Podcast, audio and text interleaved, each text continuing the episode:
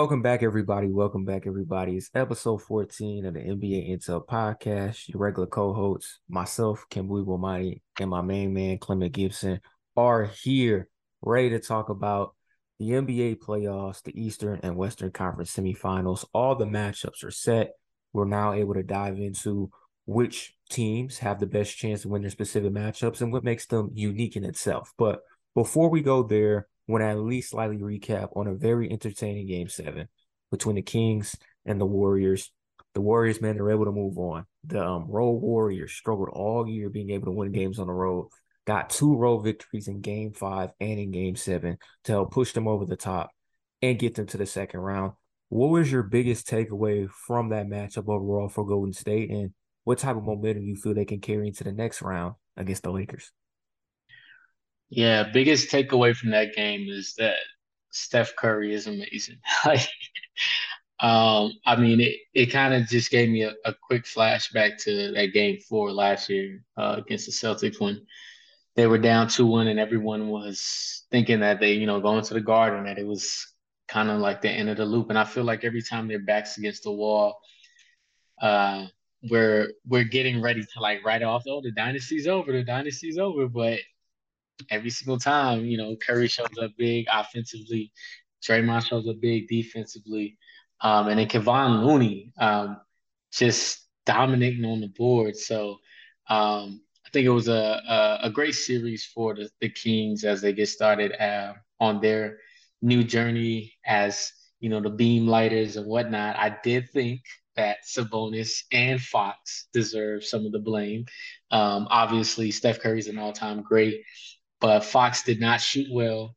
Um, and that was his man. He didn't guard him the whole time, but that was his man. And it was 50 points. Like it wasn't like 30, 35, 50 points. Um, and Sabonis, man, just like we talked about it yesterday, the second half wasn't great at all for him. Got off to a pretty good start.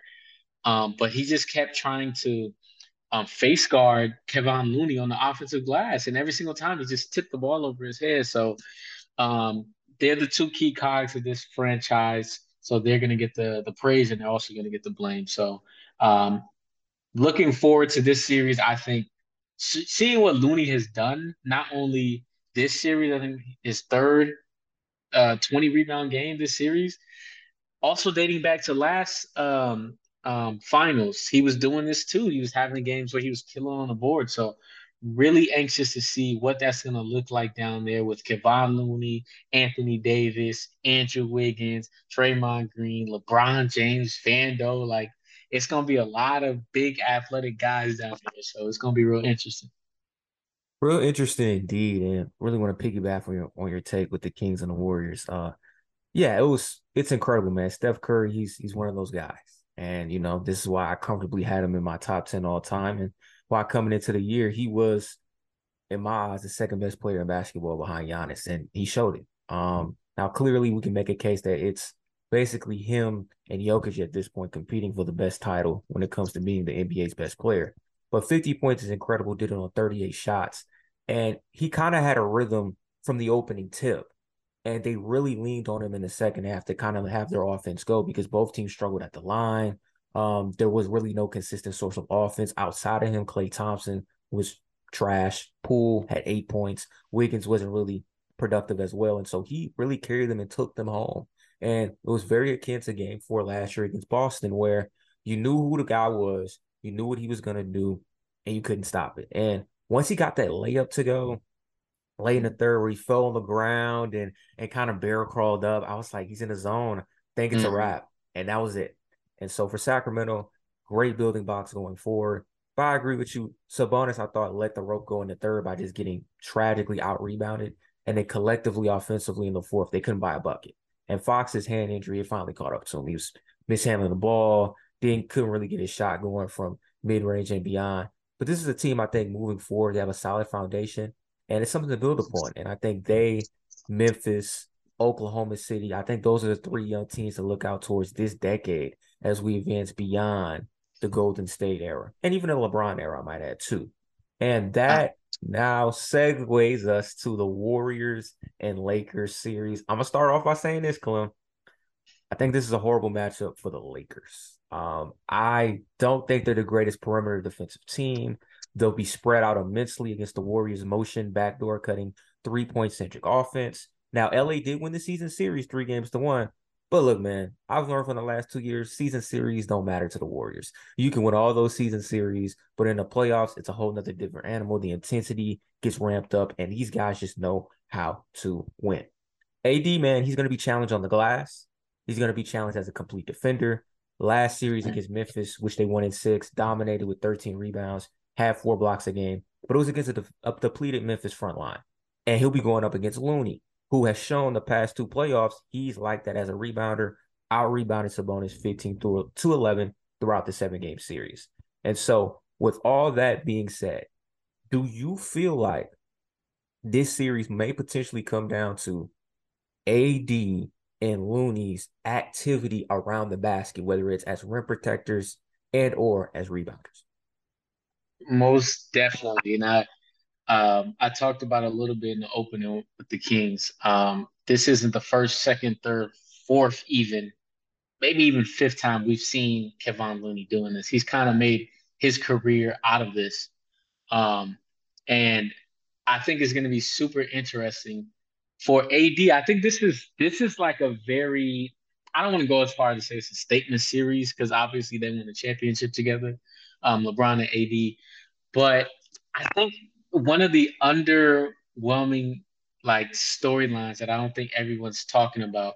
You really look at AD. AD was like supposed to be, even if he even if he was supposed to be the offensive talent that we thought he was, the defense like that was supposed to be like set and sealed. He was supposed to be a guy that wins multiple Defensive Player of the Year awards and be like the best player, the best defensive player of his era. Like that that was something that we was like, okay, hands down, this guy should like this is this should be a part of number one draft pick when you call his name and he shakes his hand. It should come with a couple defensive player uh, year awards. Ironically, you look on the other end, Draymond Green has kind of been the guy who has been like the defensive staple of their era. Like if you really look at I know he hasn't won as many defensive player of the years. I think he only won one, but he's been a runner up a couple times. Um, the all defensive teams, and then just the stuff he doesn't that he does that doesn't get on the uh, stat sheet, like the hedging, the being able to just get in the right position. Even in the Kings game, like some of the timely strips and just being in the right position at the right time, like it's just crazy to watch him play sometimes if you really just dissect the game. But I think that's like one of the hidden gems of this series is like the guy who we thought was going to be the defensive stopper of the era versus the guy who, I mean, he's older now, so it's not as equal, but the guy who I think most people would say is probably the best defensive player of his era, um, going up against each other. And obviously, there's a size difference um, and things of that nature. But AD is, I don't know if he's going to be able to do what he did to John them to Curry because Ja doesn't really have a pull up mid range game. We know like once he gets past the free, uh, three point line and he starts driving, he's doing his floater or he's trying to get to the hole. Um, Curry has the three ball, obviously.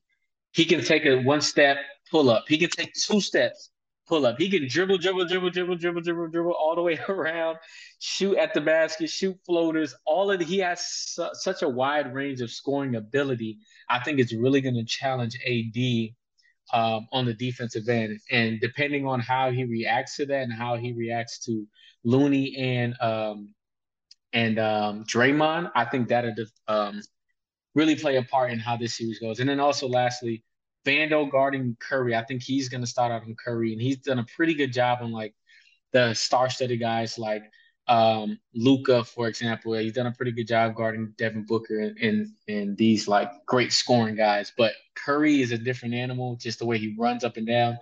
Vando has a lot of energy, but I'm interested to see who they have on Curry most of the game, and then how like that affects or doesn't affect Curry.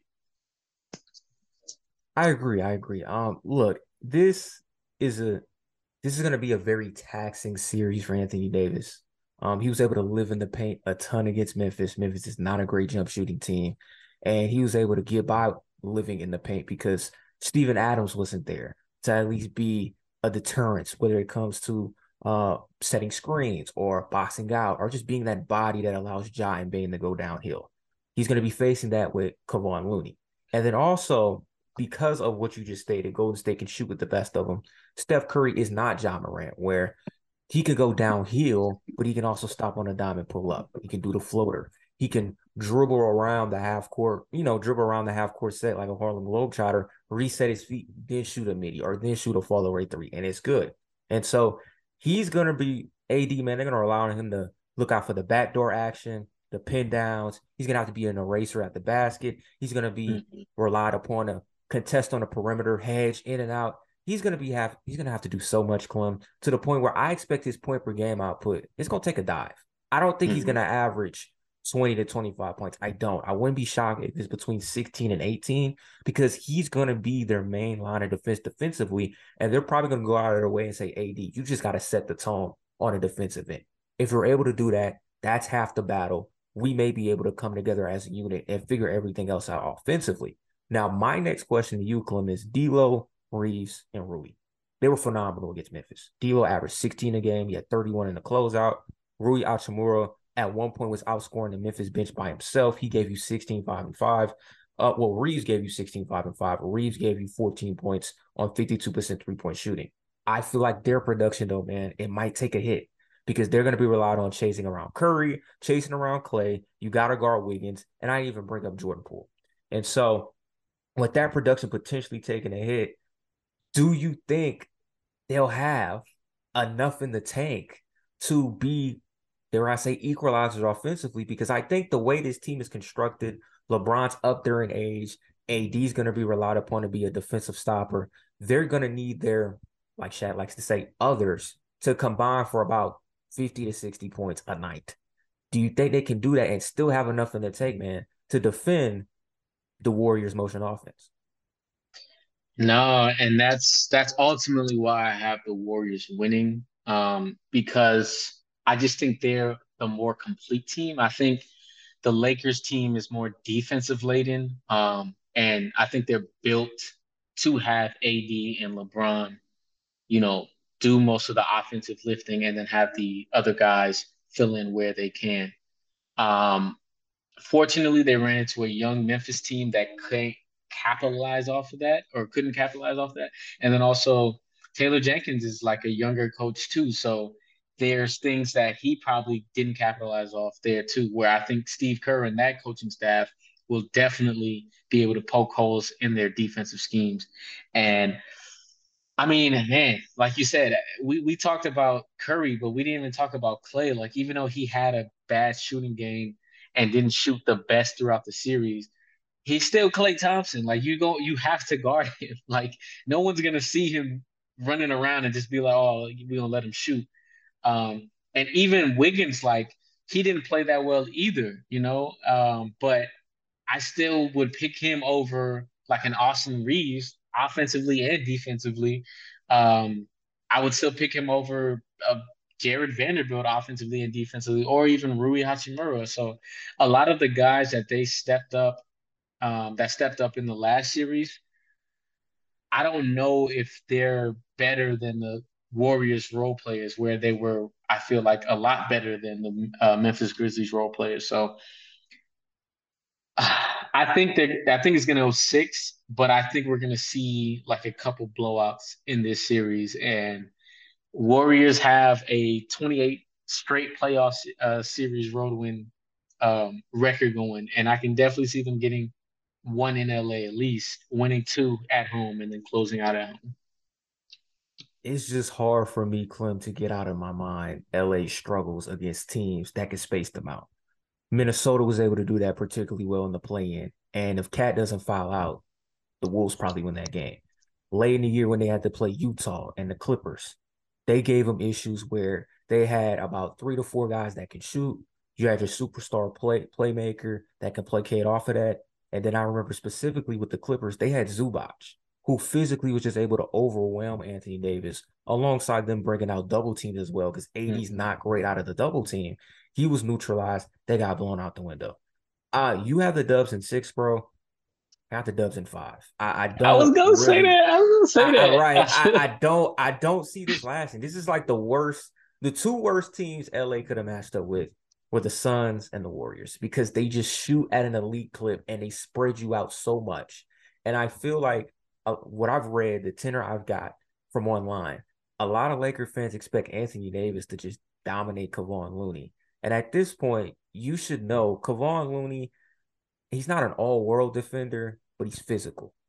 He's gonna he's gonna put that body on. He's gonna make you work for every possession, not just in sets, but on the glass. And then Draymond Green historically has given AD problems. And when they go small, because we know the Warriors are gonna go small, mm-hmm. when they put Dre at the five to handle Anthony Davis, that's going to be a problem.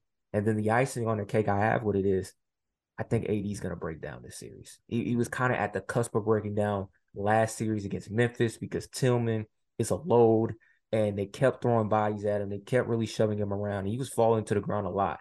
Golden mm-hmm. State, man, I saw what they did to Sabonis. Sabonis is a tough dude.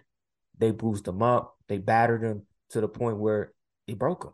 And they're gonna do the same thing to AD. And AD just doesn't have the frame, the intangibles, and the history to last.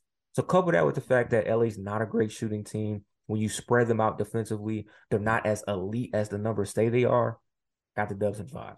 And I think the only way the Lakers can extend this series is they got to do what they did to Memphis in round one. You got to steal a game in Oracle, not Oracle, in Chase Center. You got to do it quickly, preferably game one. Because I think if it goes back to the crypt 2 0, I just don't see them protecting home court, knowing how the Warriors are on the road. But your final take on it before we move on. Yeah, it's gonna be interesting. I, I hope I hope it goes seven. Um, just because a game seven with LeBron and Curry, Curry could get some payback. Um, and then also just like the way that they both are at a point in their career where they preserve their energy for certain moments. I could see a hell of a fourth quarter in like a game seven where they're both just laying it all out on the line. Um, but interesting to see. It's going to be interesting for sure. It would be indeed. I will say this: if it goes seven, Lakers not winning, bro. I mean, LeBron, he, he's old, bro. Like he just he just don't have it like that anymore. But don't sleep on Bron, bro. I, I, don't I'm sleep not, on Bron. I'm, I'm not sleeping on him in the sense of he.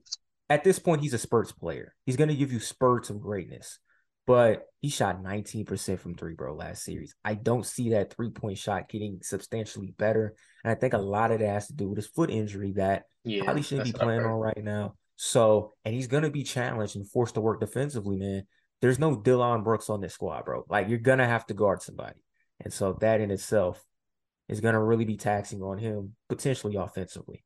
But second topic at hand Miami Heat, New York Knicks gonna have our insight, bro, after game one.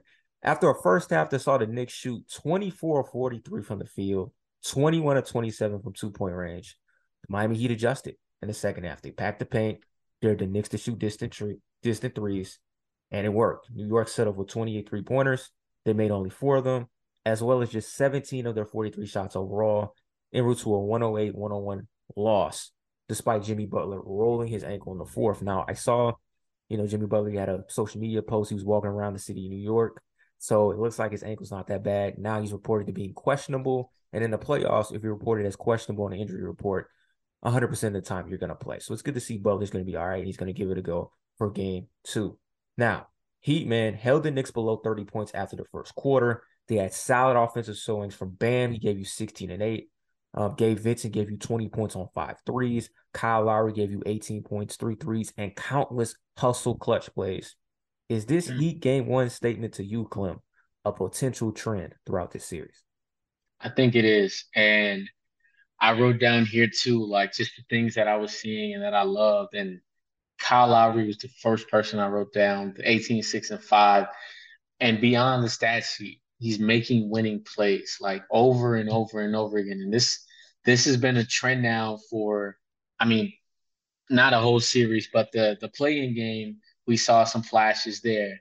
We saw some flashes last series. Now we're seeing it again. So I think the rest he got a lot of the regular season, and then also Gabe Vincent coming in and being the starting point guard now gives him an opportunity to rest more and really exude himself at the most, like give the 20 minutes that he can give and then just be good with that. And then what I also love is like in, in certain situations like this, and I know like Kyle Lowry doesn't have the best rap and like everyone's not a fan. I'm not a fan of his either personally, but I respect his game. And I love when I see like the torch being passed and the older guy, the vet, is clapping and cheering for the younger guy. Like when the game started, the Gabe Vincent started out, he came out aggressive, was letting that thing go. And when he made a couple threes, like you, Kyle Lowry's the first one off the bench, clapping, cheering him on. And you just gotta love like vets being vets and not like having animosity because we've seen, you know, Carmelo Anthony, Russell Westbrook, guys like that have not. Obviously, they're at a higher level than Kyle Lowry, but yet and still, Kyle Lowry got a ring. He's the second best player on that team, so he's not like no scrub. Uh, nevertheless, I loved what he did. His making plays. Gabe Vincent, as I said, came out at twenty and five. RJ Barrett, I liked what I saw from him. I'm not gonna lie. I've been, I've been like kind of getting off the RJ Barrett fan club. I, I, don't even know if I was really a fan, but. I was getting to the point where I'm like, bro, like, dude, dude is just gonna, He's like already reached his peak. Um, but you know, he came out, he was talking smack to uh, Gabe Vincent too. He had 26, 9, and 7, looked aggressive.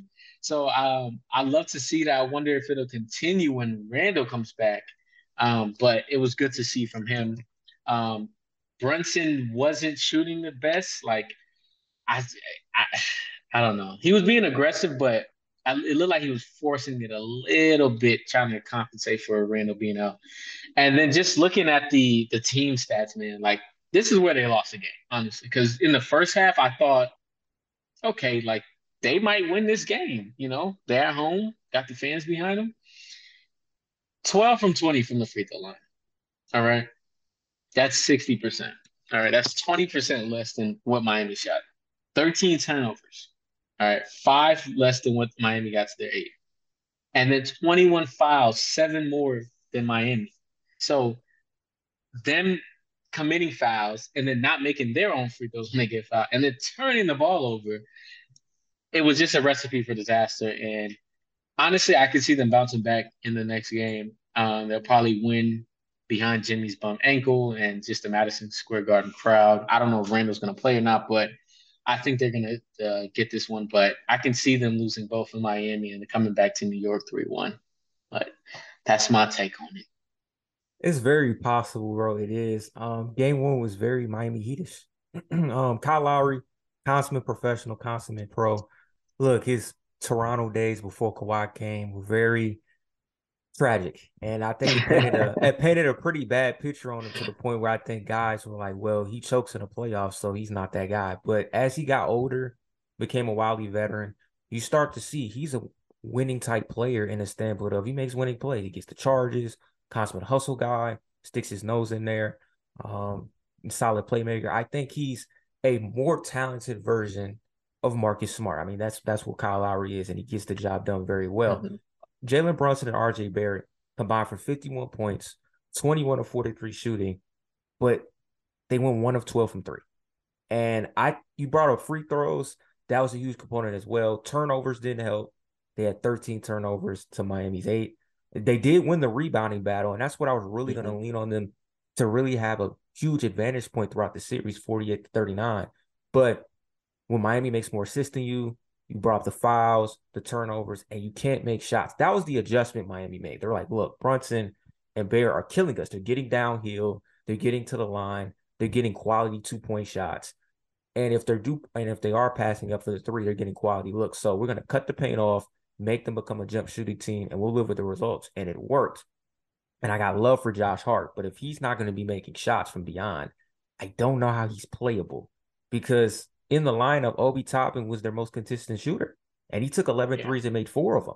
And so I'm curious to see Thibodeau going forward.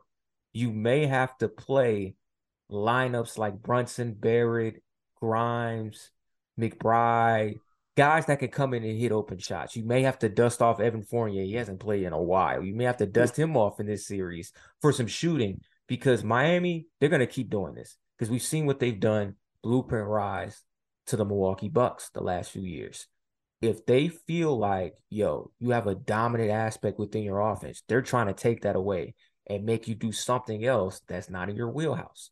New York, not a very great jump shooting team. They could get streaky. So you're gonna have to beat us from the from the three point line, and they really couldn't do it.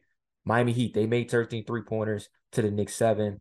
In my eyes, that was the difference. And so we talked about how last playoff series, you didn't think, Clem, they could continue that hot three point shooting streak against the Bucks. And I'm like, bro, they just got to do it for one more game. And that's what they did. And they won.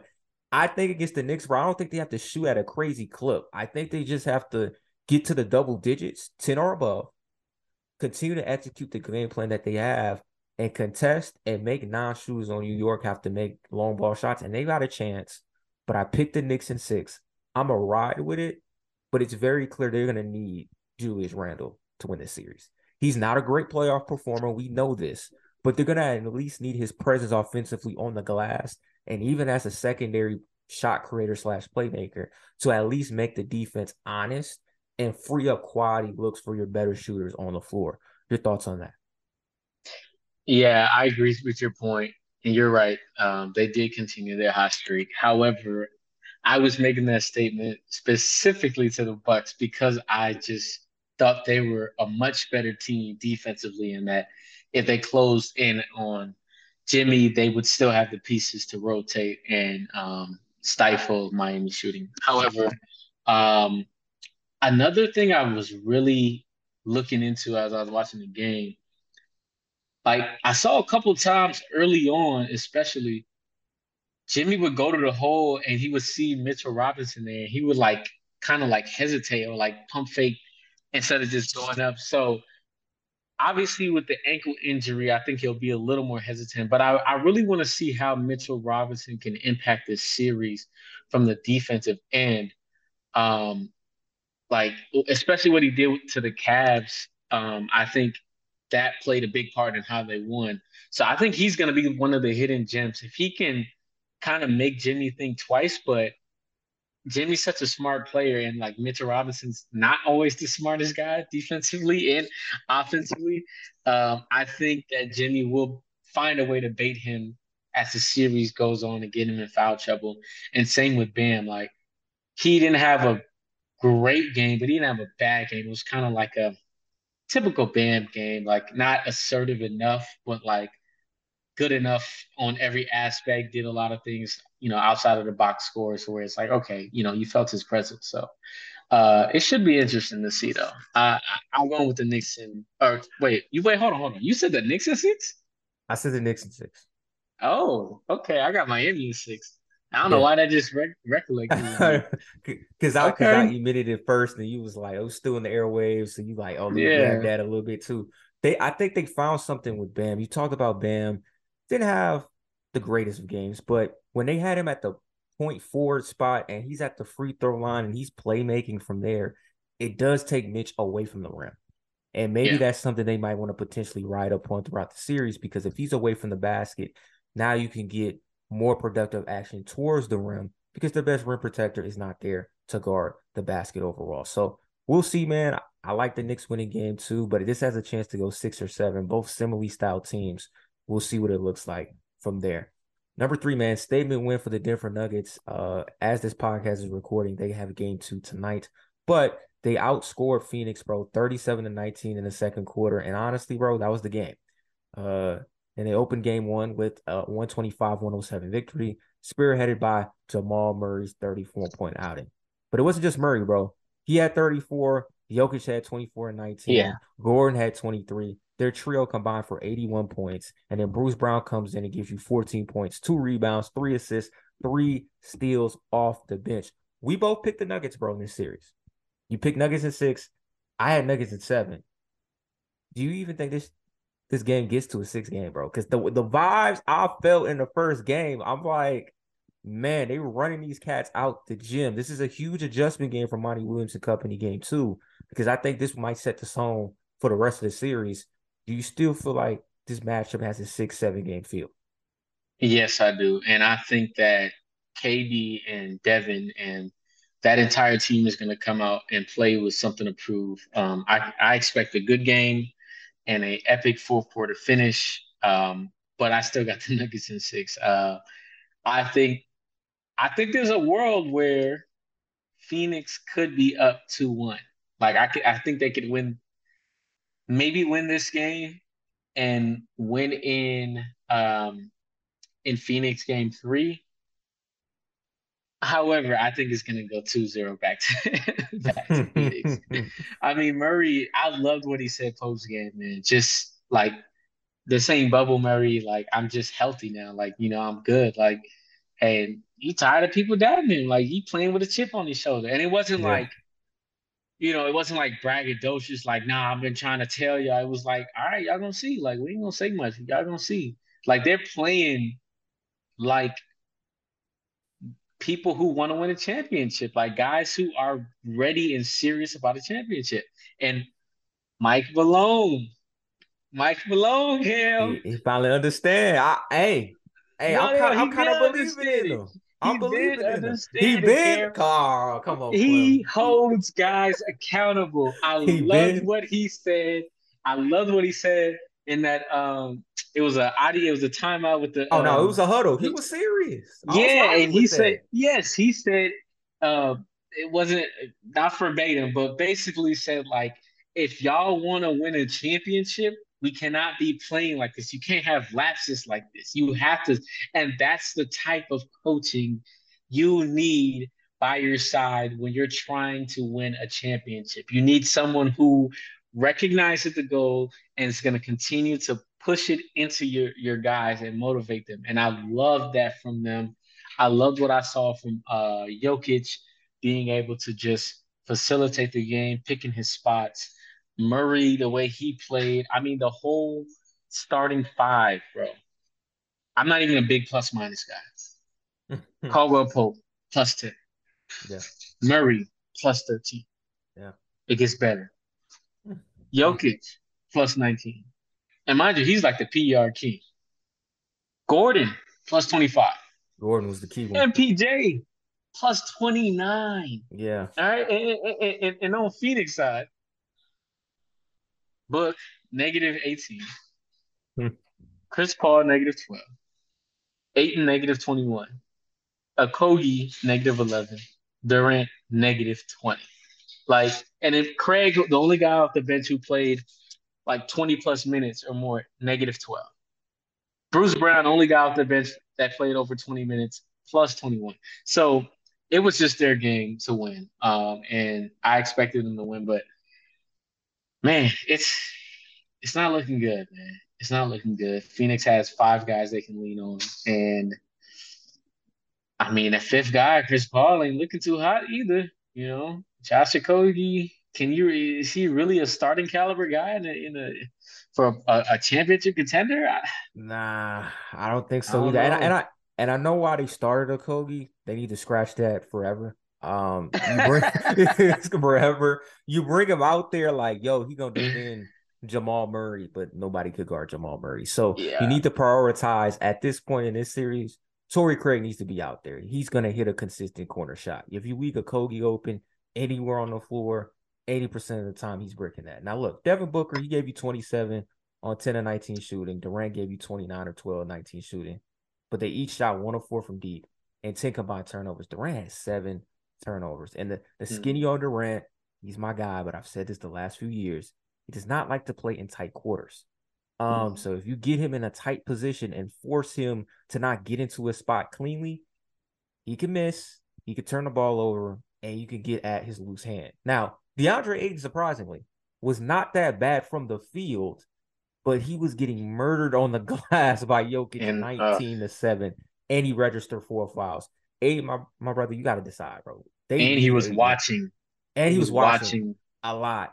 They need Ayton to play like the number one overall pick to win this series. I don't even think this is a course. I don't think this is a KD series. I don't really think it's a Booker series. They're gonna get theirs. Obviously, you want them to get more threes up. You want them to not turn the ball over as much, but they're going to get their points. They need Ayton, so unfortunately, he's got to average 20 and 10. He has to. If he doesn't, they're going to lose. It's, it's, just that simple. Denver out rebounded them Clem 49 to 30. But but the bigger issue was they couldn't slow down Aaron Gordon or Jamal Murray. Gordon had the second highest plus minus, like you said. At one point, I looked up, Aaron Gordon had 16 points, didn't miss a shot, bro. Didn't miss mm-hmm. a shot, bro.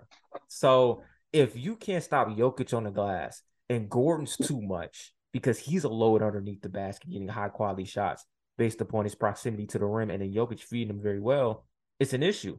And the Jamal Murray thing, Booker gonna have to take the challenge this series. And we kind of saw, you know, in the series prior with the Clippers, he took the challenge a little bit on Westbrook and did pretty well. Granted, Westbrook is a very inefficient jump shooter. Jamal Murray can be as well, but he shoots better. More dynamic offensive player. They're gonna need Devin Booker to play two way for his team to be successful. Bro, Jamal Murray, he hit six threes. The team shot 43% from deep. They pushed the pace at an elite clip and they forced 16 turnovers. Look, man, I gotta say a few things. Let's touch base on. I'm gonna touch base on Mike Malone, bro. Look, I'm usually not wrong about coaches. I'm really not. All right, I said Budenholzer not that guy. He getting out of there. I said Bickerstaff not really that guy. He's at the precipice of getting out of there too.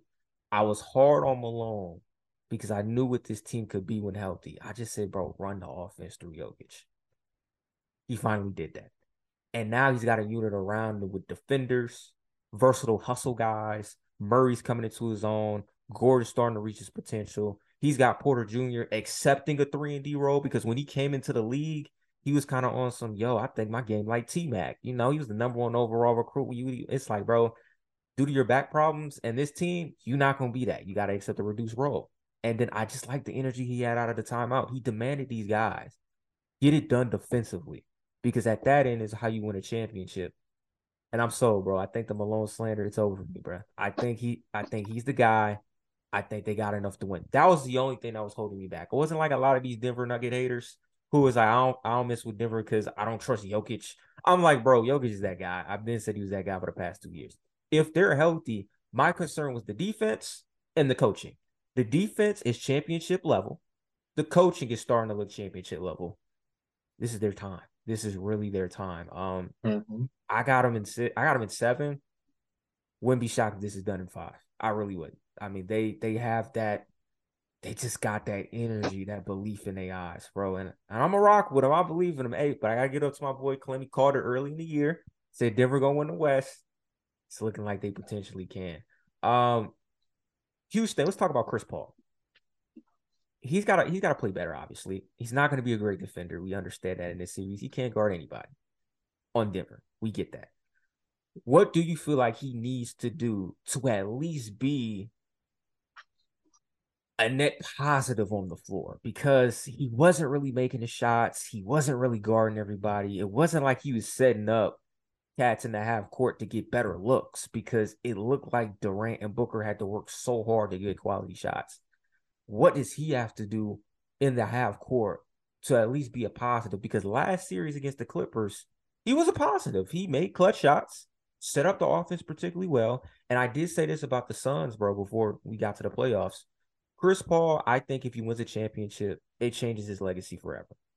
And they're going to need him to play at a quality level to do it. He can't just be a 38 year old there for the ride. They're going to need him to have consistent level productivity. Do you think he could give them that in this series for them to stay alive? Um, unfortunately, no. I just don't think this is the series for him to thrive in. Um, let me tackle the legacy piece. For I don't, I don't think it'll affect his legacy just because. I mean, I, I kind of see it like the the Jason Kidd ring. Like we don't. I mean, we we acknowledge that he got it, but he wasn't like the definitive second best player. I think Dirk and Jason Terry were the two best players on that team during that run. Um, so I mean, he was a starter. He was one of the key players, but he wasn't like he wasn't really like shifting the series, you know. And I feel the same way about Chris Paul here. Like maybe if it was just him and Book like last season, if they would have won or the year before, then it's like okay, yeah, he's a driving force. But right now, he's kind of not only is he not a driving force, but he's one of the weaker links in the starting five. Um, so I don't think legacy wise it'll change any narrative on him. I think his legacy is pretty much set because I don't think he's gonna you know, spearhead a team for the championship or even be the second best player on the championship team anymore. Um, as far as this series, how he can make his impact, I think it's something that'll happen later in the series. I think just using his, you know, Chris Paul wisdom as like the point guard, I think he'll find gaps in their defense because they're playing good defense now. But Jokic, even though some defensive metrics would tell you he's the best defensive player of all time, um, we know that's not the case. I think there are ways that he can exploit Jokic in the pick and roll and um, if they start in like a maybe like a one four low set and you bring up Ayton instead of um instead of um or having Jokic switch. So if he can get Jokic on the island, I think he can really pick and choose like how he wants to like break down that defense. The cons to that is him having the ball in his hands. Like KD hasn't been too comfortable with everybody on the court, and it seems like he's still trying to find his spot. So when Book or CP has the ball, there's been times where he's like in the corner. I think some of it is too they're asking him to play a bigger role, not only on the offensive end but also on the defensive end. And he's a natural small forward, so he's playing power forward um, and having to play closer to the basket and bang with those guys. So I think all of that is like kind of taking a toll on him. But when you have the ball in CP's hands, it's not in Devin Booker's hands and it's not in Kevin Durant's hands. And that's who you want with the ball. So it's just kind of hard right now. I think the best way is probably to stagger their minutes. If you can have it's just him and KD, and he can be like a second option if KD's kind of like, you know, catching his his win a uh, couple possessions um, or booking him and vice versa. But I think that's just the only way he can really affect the series is by exploding Jokic in that pick and roll and getting to his mid range um, to you know get those jump shots off. But other than that, man, I, it's just going to be tough because I can't see him continuously scoring on you know KCP or Bruce Brown or even Christian Braun, who's been playing some really good defense as well and high energy guy. Um, and even if he does, he's just taking the ball out of the key players' hands. Indeed, indeed. I think they just need him to be Kyle Lowry for them. How Kyle Lowry looked game one for the Heat. Timely buckets, playmaking, setting the shooters up, taking some charges, things of that nature. If he could be that, that's good enough. I think that's going to be good enough this series. We understand, look, the coverages that they're probably going to have on Jamal Murray going forward are going to look a lot different. Don't expect him to be single covered by Paul, Shamet, and those guys. I think he's going to get a lot of double teams, hedges, quick look so he can get the ball out. But if Paul, like I said, he can come in and be the consummate pro, that will go a long way. I say it's important to him legacy wise because he has a top five point guard of all time resume. He just came up very small in the playoffs a lot. And I think the role he has on this team, he's probably going to need to be him and Ayton are going to be tied as the third most important player.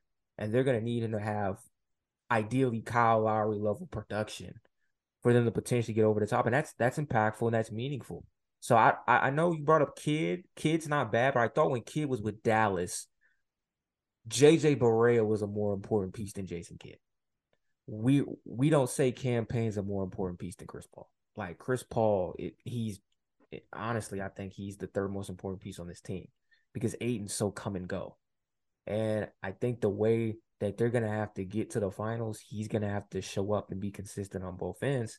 And I'm intrigued to see how he could do it because they're gonna need him to do so in this series. All right, let me ask you a quick question. I'm gonna I'm gonna name six names. Okay. Because we we know who the top three point guards of all time are. I think we should know who number four is, but I, you know, I'm I'm gonna see what you think. Um, um, before you continue, I'm gonna preface this by saying I don't consider Steph Curry a point guard. I'm sorry, I don't. Um, that's just me. But so I'm gonna put that out there. I know Curry's probably gonna be in your top three. I know it's a very unpopular opinion. I think Curry's phenomenal. I think he's more of an AI than a CP, than a point guard in my eyes. Just a more efficient AI because he can shoot the lights out. And at an elite club. But continue. Okay, nevertheless. Um, wait, but anyways, okay. Um, Stockton, Nash, Okay. Chris Paul, Westbrook, Okay. Jerry West. Okay. You can only choose one. I can only choose Stockton, one. Okay. Nash, Okay. Chris Paul, Yeah. Westbrook, Okay. Jerry West. Okay.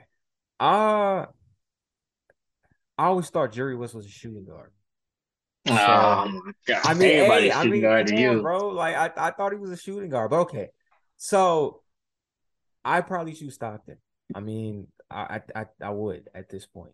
I mean, with the And you have Kidd over Chris Paul, right? I do because I think Kidd was the best point guard in the two thousands. So So then, so you have Chris Paul six right now? Is that what you're saying? You have him over no? I I he's not top five to me. I said he has a top five resume. I think Okay. right. I think what's missing is unfortunately he, he needs a championship. He just does. So if he, if he Uh, wins a championship, you think you'd put him over Stockton, yeah, I would. Yeah, I would. even as the, the third option? I would because look, he will be a third option, but he's gonna be a damn near important third option. It's kind of like I mean, okay, Stockton was the best best point guard of the '90s, just like Kidd was the best point guard of the of the uh 2000s. He was, he was not taking Went to that away from him. finals. True, but I think he when Toronto went to the finals, I thought Kawhi, Siakam, Lowry, those were the three best players. Um, you you thought Siak, you thought Lowry was the second best player during that run. I think it's He a tie between him and Siakam. But okay, cool. Um, it was a tie. But when I I give it to Lowry, cool. But I think he's gonna have to, like I said before, he's gonna have to be the Lowry to this team. And I feel like the role that he's gonna have to have for them to be successful, even though he's a third option, is gonna be an impactful third option. Like it really is. So that's why I feel he does what he's supposed to do in his clutch during the meaningful times. I think with a ring, he has a chance to be in that top five list in my eyes, point guard wise. But you're not wrong about Stockton. He was the best point guard in the 90s. He went to two finals. But like Chris Paul, he faced a lot of heartbreak. If you look at his history, he came up short a lot of times. Um, and at the end of the day, he did come up short to Michael Jordan, but there's no crime in that. I just feel like Right. with Paul, uh, he's right there. Um, I, I always had this conversation with Deshaun. Deshaun thinks Chris Paul's a top five point guard. I He's no, not. he's not. I've heard people say Chris Paul's Top better than ten. He's top 10 for sure. I've heard people say Chris Paul is better than Isiah Thomas. I think that's He's not. blasphemous. He's not. So uh, I think people want him to be because of what Yeah. he represents and what his career has been. He just isn't right now. And so we'll see where that goes. Um, final topic Boston, Philly. This game is actually going on right now. It's at the half. The Celtics are up Yeah. three. Kind of shocked. But then again, I shouldn't be because Boston's defense Right. is not that good. It hasn't really been that good. But anyway, Sixers aren't gonna have Joel Embiid, bro. Game one, game one.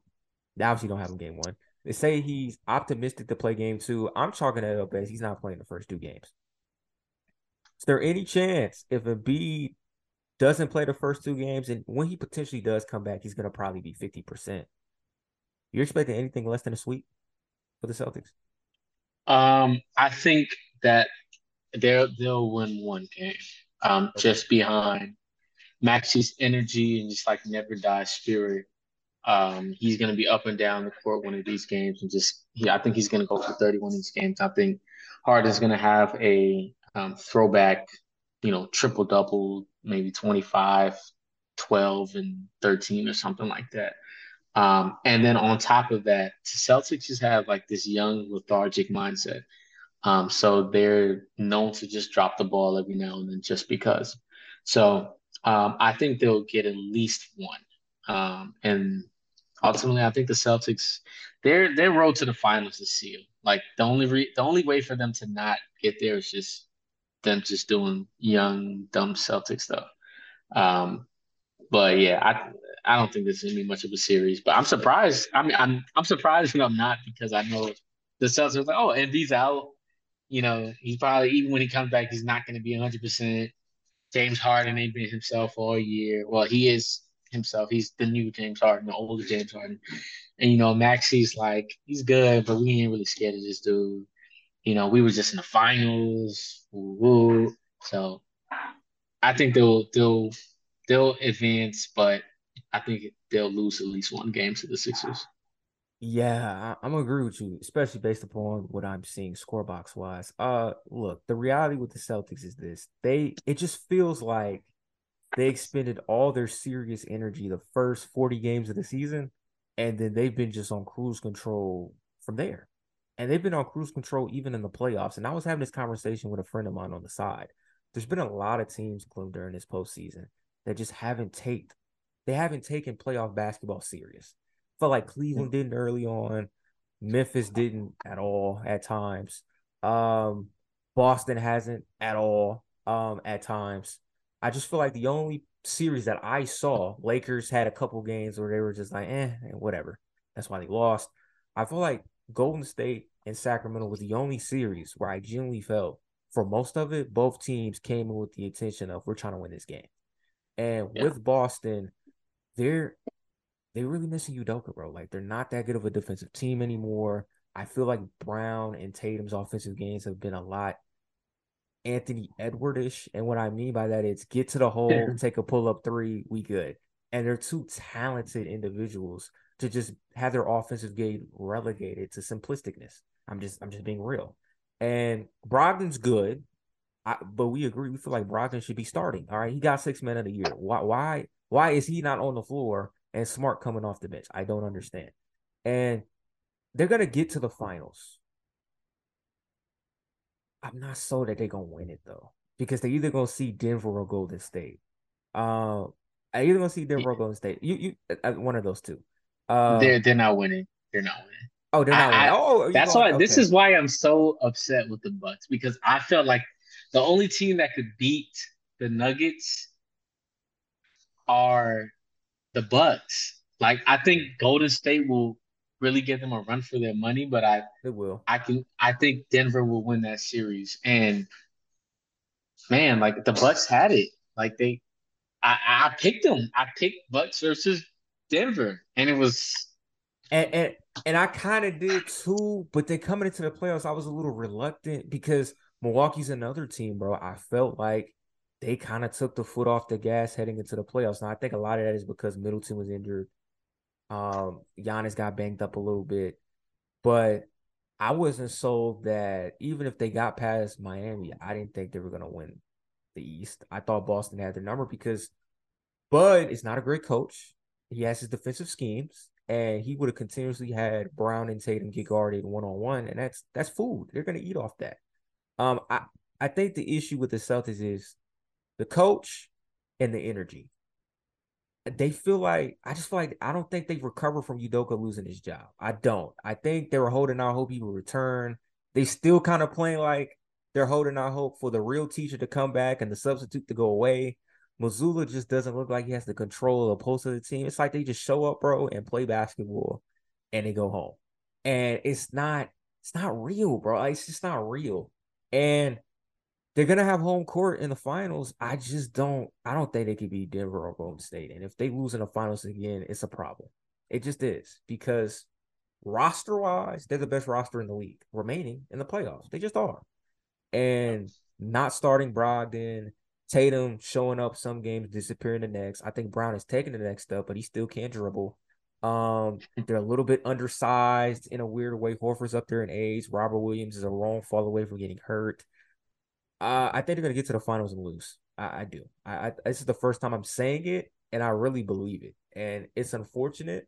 You know, obviously, I think if Denver and Boston get to the finals, it's a win-win because I do think Tatum and Jokic they get slandered a lot online. So I think if they're in the finals and have a chance to compete for a championship, first one, that's great. But I just don't trust them. I don't, and it's coaching and that that synergy that they just really haven't been able to match from last year just hasn't been there, and they miss they miss Ime, bro. But your thoughts?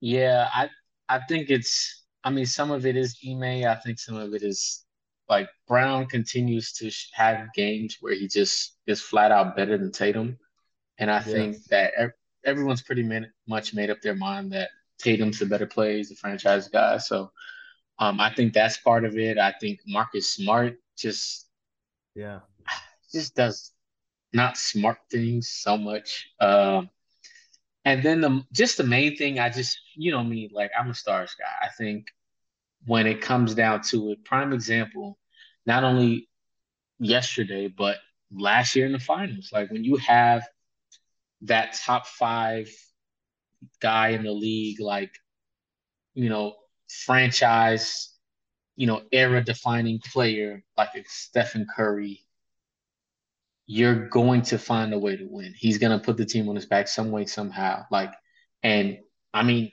even a case like this with LeBron, like, even though I don't think he's a top five player now, but I still think he's been playing like a top 15 ish guy, 10, 15 guy. Um, you know, when he doesn't have it, he finds other ways to contribute and win the game. And I just don't think Tatum is built like that. Like, he is young, and I, I don't think young guys win in this uh, in this league. We've seen it time and time again. A lot of the young guys who did win were paired with like either a um, a veteran who was like entering their prime or like exiting their prime, i.e. Tim Duncan, i.e. Magic Johnson, i.e. Kobe Bryant. Like they don't have that veteran guy on the team who's like former MVP or has won a championship or is on their way to you know being an MVP or a championship uh, type of guy. And Tatum just doesn't answer that. I've seen too many inconsistent nights with him, and even when things like hit the fan, like he's not a guy who's gonna be like, look, like get everybody get like, look, you know, let's let's go do what we got to do. And as much as I think, you know, Mazzulla's done a pretty good job, but he's not a guy like that's going to do that either. And it's like Smart will do it, but Smart is kind of like that annoying brother who's like, you know what I'm saying? Like I respect you, but like I like you, you know what I'm saying? Like I don't respect you enough to be in my face like this. And Grant Williams would probably do it too. And he like that little brother who you just like, yo, come on, get out of here. so hmm. it's just hard because I think like Tatum is like probably the the he's the face, but he's like the I don't want to say like he has like the final say in that organization. I don't think any I think anything he says will ultimately rule. Whether if he wanted the coach gone, if he wants Jaylen Brown gone, whatever he says, like the the franchise will appease to him. But he doesn't have that final gear. And I don't know. I, I'm still trying to feel him out to see. Maybe it's like he's only 24. He's gonna get it like when he's 27 or 8, maybe. But then I've also seen like Giannis have it at like 25, 26. I've seen Book have it at 25, 26. You know, we've seen the past greats have it, you know, like so I just don't think he's built like that. I think he's ultimately going to be like a number two on a best player on a uh, championship team. So that's why I think they're going to lose, but they'll get to the finals. They'll get to the finals unless Jimmy, you know, pulls something out of his sock. But I think they'll get there. Yeah, I mean, I, they're talented enough to get to the finals. We had this conversation a few years back where I was like, yo, the past year and a half, it felt like Jaylen Brown was better than Tatum, and that shouldn't be happening.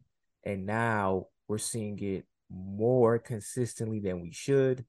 And I know Brown felt an immense type of way when Tatum was entertaining conversations about getting Durant and he was going to be expendable. Brown, that is. And Brown, I'm pretty sure was like, bro, I'll play Tatum in the finals. Why am I the guy that's going to be on the outside looking in? Um, Tatum is talented enough to be the best player. I think he's talented enough to be a top five, 10 ish player in this league. He just doesn't have the intangibles. It reminds me of Paul George. Now, Paul George. I was gonna say that. Yeah, Paul George did have the out of he got injured during yeah. you know the USA trials, and he was never really the same for a while. And then when he got back to being the same, it was kind of too late. But I but may, but even before he got hurt, you kind of saw like he's good, mm-hmm. but he doesn't have that Jimmy Butler type dog in him to beat LeBron. Jimmy Butler had it at a young age. Kawhi Leonard had it at a young age. And that allowed them to get over the top and get to the finals. That allowed Kawhi to win two finals. Um, I don't see Tatum having that. I don't I don't think Tatum ever will. And it brings me back to a story where Mike Krzyzewski had to really disrespect Tatum's hometown to Jason to kind of make him get off his butt and go out there and compete. And if you got to do that to a top five recruit, and six years later we're doing the same things, these are things I don't really forget because I heard the same stories about Karl-Anthony Towns when he was in college. Tyler mm. was had was like, bro, Towns is soft. We gotta like egg him on to live up to his potential, and that type of energy is carried over into the league. And I said this about Jaylen Brown. Jaylen Brown gives me Jimmy Butler vibes, where I think he has that dog in him, and I think yeah, eventually it's going to be a conflict of interest, and he's going to bring his dog elsewhere to potentially be the number one guy on the team. I do think Brown is fine is like fine tuning his dribbling away from being a legit number one guy. He still can't dribble through traffic. That's a problem. But hmm. the talent is there. And so this is the conundrum they're facing. Um, I think the best thing that can happen for them is they win the championship this year. Because I think maybe they'll provide a sense of ease, a sense of um success, where it's like, yo, we made a decision to rock with Tatum as the best guy. We did get Brown as an insurance policy and a draft to develop. Tatum as the best guy wins finals MVP. Brown is right there as the second option. We can finally settle our fan base. This is the core to build around going forward. They come up short again, and there's a chance Jaylen Brown doesn't get an all NBA nod. I think he should. But let's say they come up short again and they don't get an all NBA nod. They're going to be tough questions, tough conversations that had to be had during the offseason. And we could see sometime next year Jaylen Brown not being on the Celtics. I I think that's a real possibility. Yeah, it'll be interesting. Definitely. Hope it doesn't happen that way because I, I think that they're a tandem that can win a championship. And I think when it when they get there, it'll be like a toss up as far as who um, the best player on the team is. Um, I think Tatum will ultimately get the nod because I think he generally scores more points. But I can almost I, I don't know. They're not they're not like the I don't want to use the Pistons analogy because they're not like a really team like team centric, you know, uh, dynamic. But I think there's a lot of um, like we're not sure who the real guy would be like in a final series, like with them in their prime. They're still young.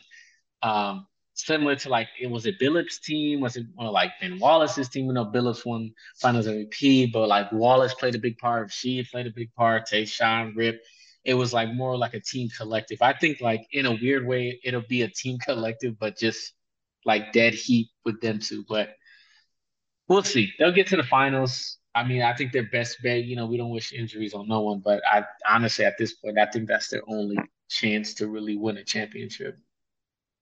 I agree. I agree. And right now, currently checking at the score, they're down two. So I'm um, in the third quarter. I mean, can't can't make this up. Uh, yeah. as we segue out, episode 14 NBA Intel, uh, big takeaways that you, well, not really takeaways, but um, things that you're intrigued by in these playoff matchups coming up. I mean, we got the conference final, I mean, conference semifinals rather, or rather set. Which series are you the most intrigued by? And which series do you feel have a variety of questions that need to be answered for both teams to get to where they need to go? Series I'm most intrigued by, I would say definitely the Warrior and the Lakers. Um, just because of, you know, we have the two greatest players of the past era going against each other. Um, and I mean, I mean, we, we, we got to see Kobe and Tim play each other. Um, but I don't know. This is I feel like when Kobe and Tim played each other in those uh, conference finals, I didn't. I don't think everyone got to feel like this may be the last time. It was kind of like okay, like both guys are you know in their thirties, exiting their prime, but they didn't look completely washed up at that point, you know. But um, I feel like this is going to be the last big game, LeBron or big series, definitely series, but one of the last few games where I ever see like LeBron versus Curry on this level. And then after having so many battles again with them, it's like, man, like it makes you appreciate that, you know, what this series could be because of the absence we've had. I mean, hell, when was the last time Durant and and uh, LeBron played each other? I think it's yeah. since since that final. So, you know, obviously, I think Denver's gonna win and move on. But you know, it'd be cool too to see you know either KD play you know the Warriors and you know have that that clash again, or have you know Bron versus KD and they can have their clash again. But either way, you know, it's I think we have Jokic who's going to be the second, if not best player of this era. I, I still think it's him and Giannis. Um, um, obviously forecasting. Um, and then you have the two best players of last era, and then KD, who's the third best player of the the last era. So those are the two series I'm really looking at. Yeah, yeah, great perspectives, man. Great perspectives indeed. Uh, likewise, Warriors Lakers is by far the most intriguing. Um, I expect Golden State to get this done in five, but I am kind of enamored by the possibility of LA drawing up some unique defensive strategies to contain the greatness of Steph Curry. And the other playoff series where a lot of questions will be answered about where these teams potentially can go. I think it's Knicks Heat. I think if New York is able to win this series and get to the conference finals, that's a success. And whether they win the conference finals or lose, how they're able to kind of establish the continuous groundwork on what they're building towards the future will be important because they got their franchise guy and Jalen Brunson. I think Julius Randle has shown at the very least he's a regular season second option. That's kind of reliable. And how that they can formulate a nucleus from there is important. And then let's say Miami does it again. And they get to the conference finals again and they lose. I would not be shocked that Pat Riley's like, okay, third time in four years, we're at least getting to the conference finals. I gotta put all my chips in a basket to mm-hmm. potentially get Damian Lillard, so I can get us over the top. I think that I think that that series in my eyes is gonna kind of set the stage for where each franchise needs to go going forward. And um, can't wait to see how that lands. But uh, episode 14 of NBA Intel is complete. It's me, Kambui Bomani, my co-host Clement Gibson. We'll be back with you guys next week. And until then, we'll be watching playoff hoops making our analysis and coming back right here to give you what we think about what the league, what's going on in the league in a playoff setting. But until then, peace. Dame to Miami. Peace out.